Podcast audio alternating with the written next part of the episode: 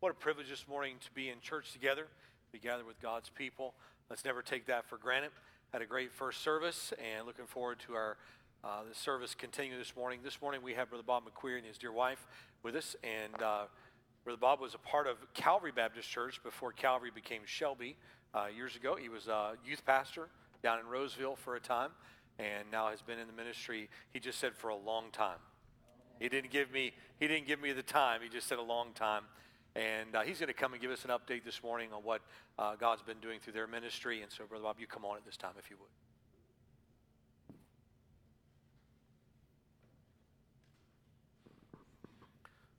Thank you.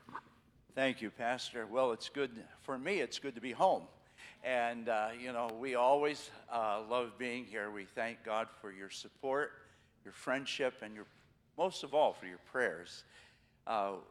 Paul said to the church at Corinth from Ephesus. Ephesus is in Turkey, where we lived for years. Paul said to them that a great door and effectual is opened unto us, but there are many adversaries. And uh, we know that that's the case worldwide, don't we? Let me just give you a quick update. Uh, we just returned from Turkey. We were there in the month of May and June. Uh, the churches that uh, we have partnered with in establishing are doing well. It's not easy. Uh, the current president uh, of Turkey, Erdogan, is um, bent on pushing closer to Sharia law which would be the Muslim type of uh, economy, and it's uh, very anti Christian. And so many of my friends that are there have found it difficult to get renewed visas. Some are uh, being asked to leave the country. But uh, that's why we train nationals. Uh, we believe that the work of missions to go on in the 21st century really must be done by people of that country and uh, therefore we train, we work, we work hard at that. Moving on to India, India's really been hit hard this year with the second wave of COVID, as you've heard from the news, and therefore our ministry there has been uh, impacted by that in a negative way. Uh, we uh, every year go to train nationals and to do it in two ways. We train people who are pastoring currently uh, in and throughout uh, India. We usually hold a pastors' conference that's about 300 plus pastors from around the country. Uh, that has been on hold because of the COVID, so we haven't been able to do that. The Bible College, where I go to teach and to train young preachers and those who will work in churches, that's also been on hold. Most of that work has to be done uh, virtually. And for people of that area, that's very difficult because they don't always have the financial means to get a computer or to be able to address that issue. So we, uh, we would ask you to pray for India in a very special way. Um, and then um, uh, the country of Myanmar, I, when I was in school back with Noah, we used to call that um, the um, country of Burma. So we refer to them as Burmese people. Two years ago, I was in Burma holding a countrywide pastors' conferences, plural, where I think I was in six different country, uh, cities uh, and uh, ministering to pastors and doing workshops and uh, just trying to encourage them in the Lord and in the Word of God because we believe that church planting is really the essential ingredient to carrying on the work of God worldwide. And so, therefore, we were doing this. The uh, the fellow that uh, I partnered with is the pastor of the largest church in uh, Yangon, which is the largest city in uh, Myanmar. Uh, they run 500 plus every week. Uh, they also are a tremendous missionary minded church. I partner with them in sending out 93 missionaries in what we would call the, the small towns of uh, Myanmar. But that has been become very risky and difficult. In February of this year, the military uh, took over the government, uh, arrested the president and uh, uh, all of the cabinet, and, and it's been very, they've been under martial law, and it's been killing after killing after killing, really terrible. And then on top of that, they had the wave, the new wave of the advanced uh, uh, virus, and my friend has responded this way we have two enemies we have the military junta that's killing at random, and then we have now the COVID problem reemerging, and it's killing by the thousands. On one day alone in Yangon, he had, uh, the, he told me we have uh, been having about 1,200 deaths a day. And so uh, we, uh, we look to that. We've lost almost 100 pastors in the country through either the military junta killing them or the COVID. So we would ask your prayers for there. The seminary where I go to teach every year, uh, the founder and president of the seminary, on his 59th birthday about three weeks ago, God called him to heaven. Uh, and so we still don't know who will replace him in that venue. And then um, the fellow that I partner with in uh, doing the, uh, the church planting work among the 93 missionaries, 43 years old, um, uh, five days after my seminary founder friend, uh, he joined him in heaven. And so uh, it's a very, very difficult time right now. I got an email yesterday from uh, uh, Yangon, and uh, my friend expressed uh, how, uh, if it weren't for the grace of God and the blessings of the Lord, how hopeless their situation would seem to them. So I would ask you to pray. You know, we, we in America take a lot for granted, don't we? We have, a, we have Bibles everywhere. We have the ability to go to church. We don't have people uh, uh, standing against us, exercising our faith in, uh, under our Constitution. We really have freedom. Let me tell you, I've, I've traveled the world, and there is no place like America. God bless America. And, uh, but that, that puts a great responsibility on us as local church people because we have the responsibility of getting the gospel to the end of the earth, to the ends of the earth. So I wish that you'd pray for us in our church planning activities and our efforts. They're not minor, they're major. But uh, as Paul wrote, we have many adversaries, but we are not hopeless because we don't serve the God of the world. We serve the God of heaven. And praise the Lord for you and your support of us. Thank you. You are not only our friends, but you're our prayer warriors. And we appreciate so much what you do. Thank you.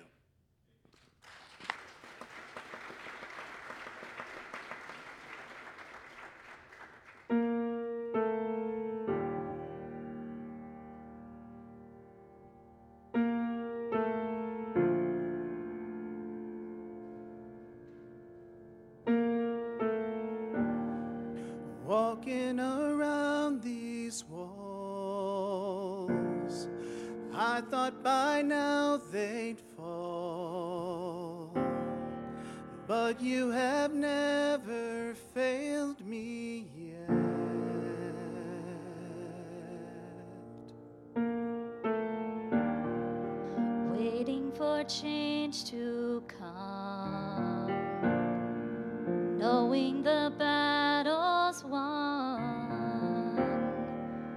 you have never failed me yet.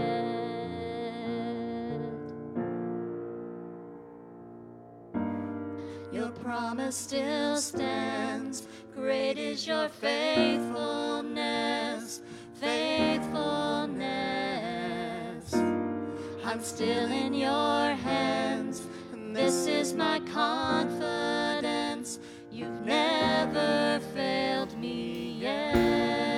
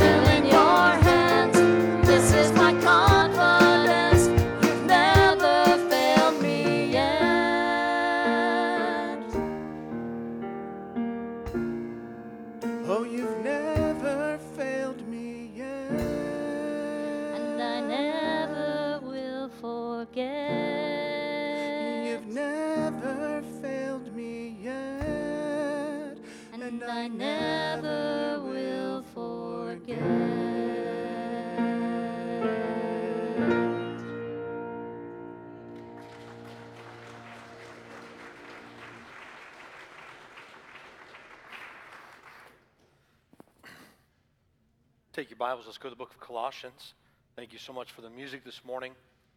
And uh, thank you, Brother Bob, for the update on what's going on with the work that God's called you into. And uh, it is definitely sobering uh, to see the work that needs to go on around the world.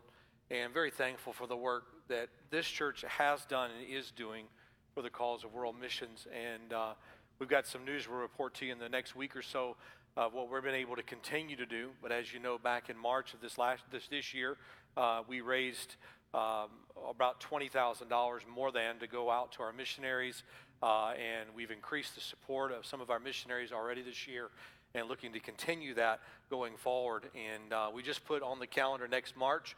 We'll do a missions emphasis again and talking about the work of world missions. And our heart is not just to send money, but our heart is to go and to be on that field and see the work that God's doing there. And these are part of the dreams we have uh, in the years to come of getting uh, contingency from our church to go and see this work and be able to stand. I talked to the McPhail Fossies and the printing press ministry and what they're putting out, trying to get books into the language of the, the, the nationals there that they can learn and train from. And they're they're putting that printing press. As you know, we, we raised money for that back uh, earlier this year, and they're right on the cusp of being able to pay for the whole thing.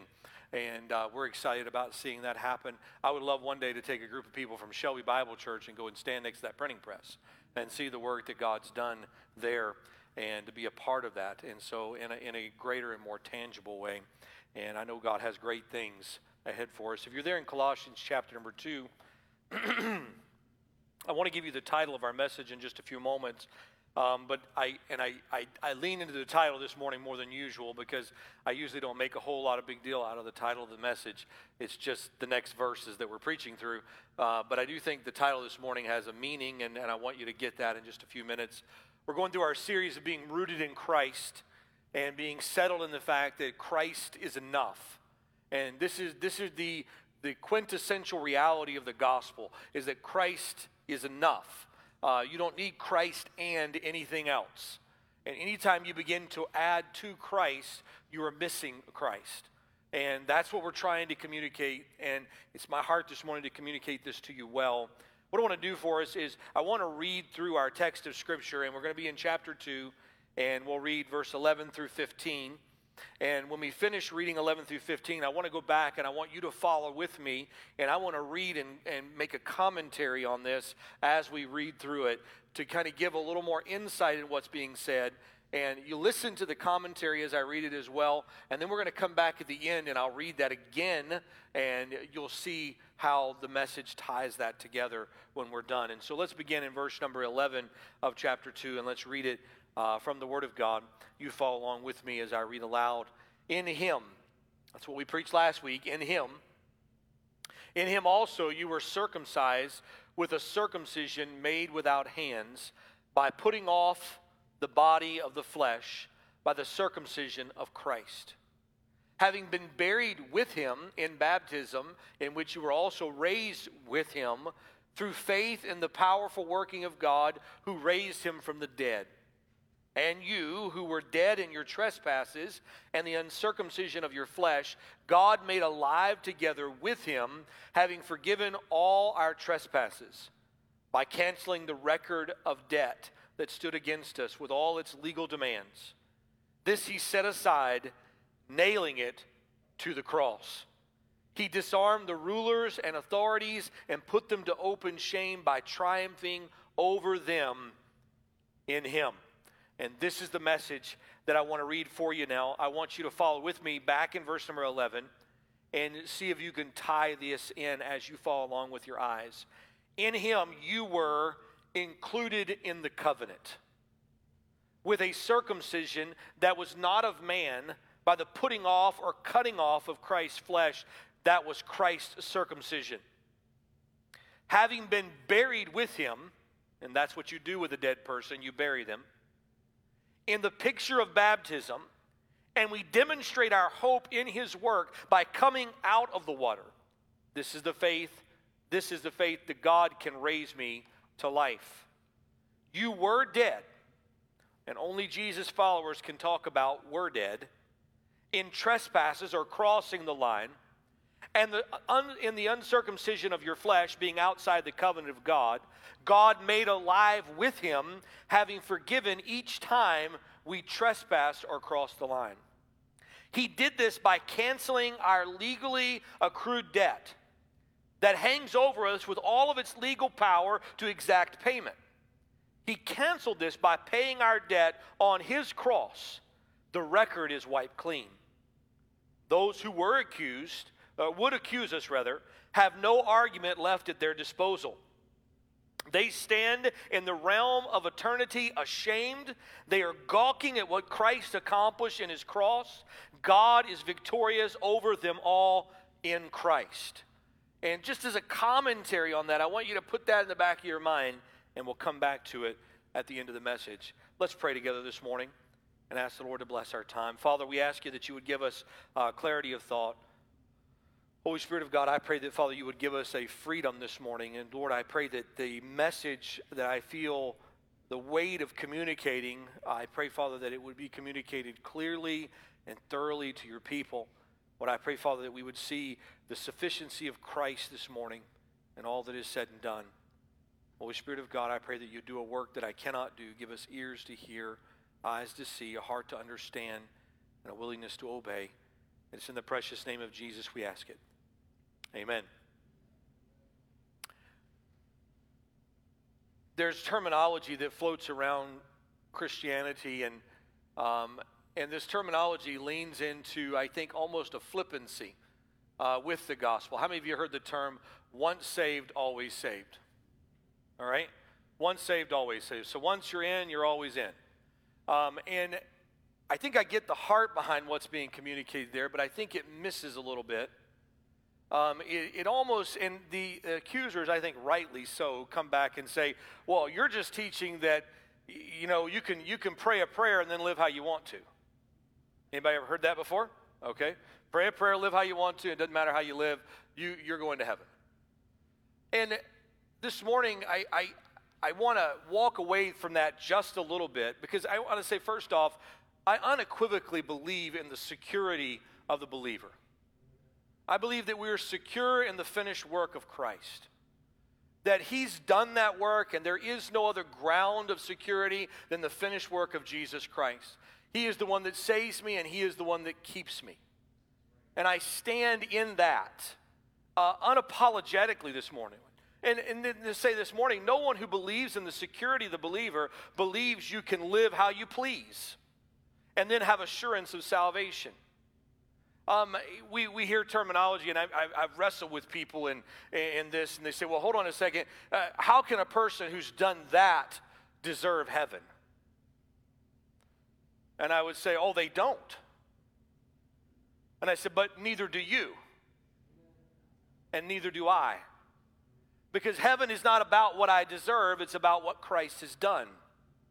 My eternity is not secure by the work of Mike Montgomery or the work of Shelby Bible Church. My eternity is secure in the work of Jesus Christ. Our assurance is not in our performance. Our security is not in our performance. So let me, let me reverse that. Our security, the ground of confidence, the ground that I stand upon, the foundation this morning that I stand on is not based upon my performance. It's based upon the finished work of Jesus Christ at the cross. That the work he did when he died and was buried and rose again is my security. When I stand before God, He will add, if I stand before God, and we've, we've given this illustration before, uh, what would you say? Why should God let you into heaven? Well, I'm not going to say, well, I prayed a really good prayer. Or I asserted a few doctrinal points of uh, uh, uh, positional points. No, my only ground is Christ crucified, buried, risen, and coming again.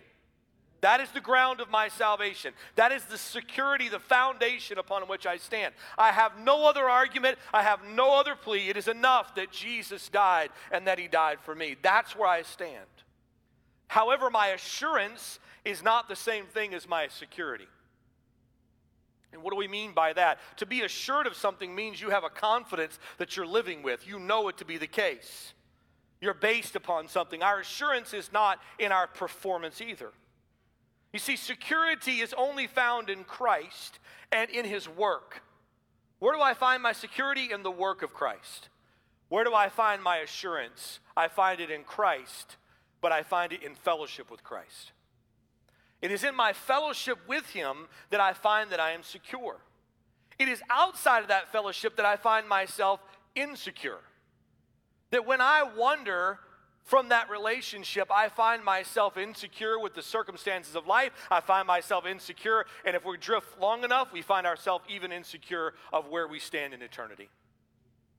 But again, my security is in what Christ has done. My assurance is in what Christ has done. And I find my assurance of my security in his work. And I find my assurance in my relationship with him. That as I walk in relationship with him, I know who he is. Now, how many of you have some friends? You may spend some, you know how friends, the, the time we spend together kind of runs in bunches? You ever notice that? Like you'll, you'll like well, we had dinner with them, and then we saw them over here, and then we went to small group over here, and you connect with them like three or four times in, in a couple weeks span, and then you don't see them for two three weeks.